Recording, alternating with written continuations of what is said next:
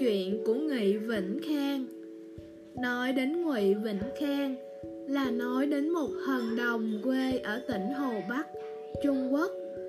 Hai tuổi học được hơn một nghìn ký tự tiếng Trung, bốn tuổi học xong tiểu học, tám tuổi thi đỗ vào trường trung học trọng điểm của huyện. 13 tuổi thi đỗ vào khoa vật lý trường đại học Tương Đàn. Năm 2000 đại học, Ngụy Vĩnh Khang khi ấy mới 17 tuổi đã thi đỗ vào trung tâm nghiên cứu vật lý cao cấp của Viện Khoa học Trung Quốc. Thành tích học tập này đã khiến biết bao bậc phụ huynh trên khắp đất nước Trung Quốc ngưỡng mộ. Đúng là hình mẫu của con nhà người ta. Song song với câu chuyện về cậu bé hừng đồng này, thì một câu chuyện khác cũng gây xôn xao không kém đó cách chăm sóc như người hầu của mẹ hần đồng.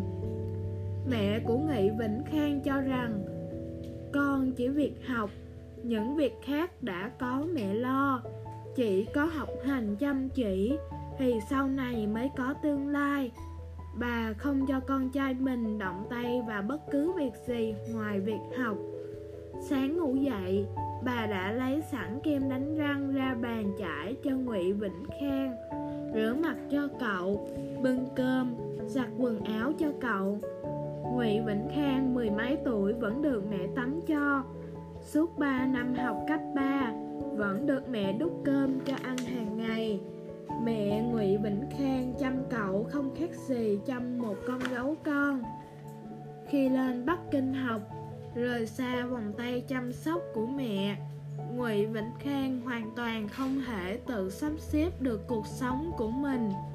Mùa hè không biết mặc áo mùa hè, mùa đông không biết mặc áo ấm, cũng không biết giặt đồ.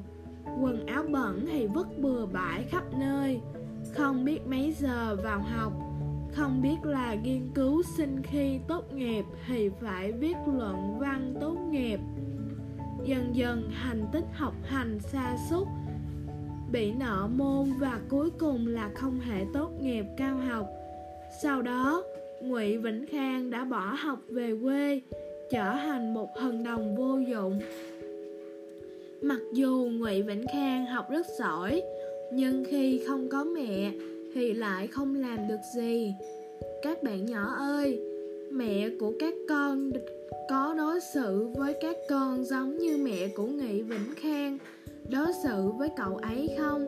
Nếu như không có sự giúp đỡ của mẹ, thì các con có thể tự mình làm được những việc gì?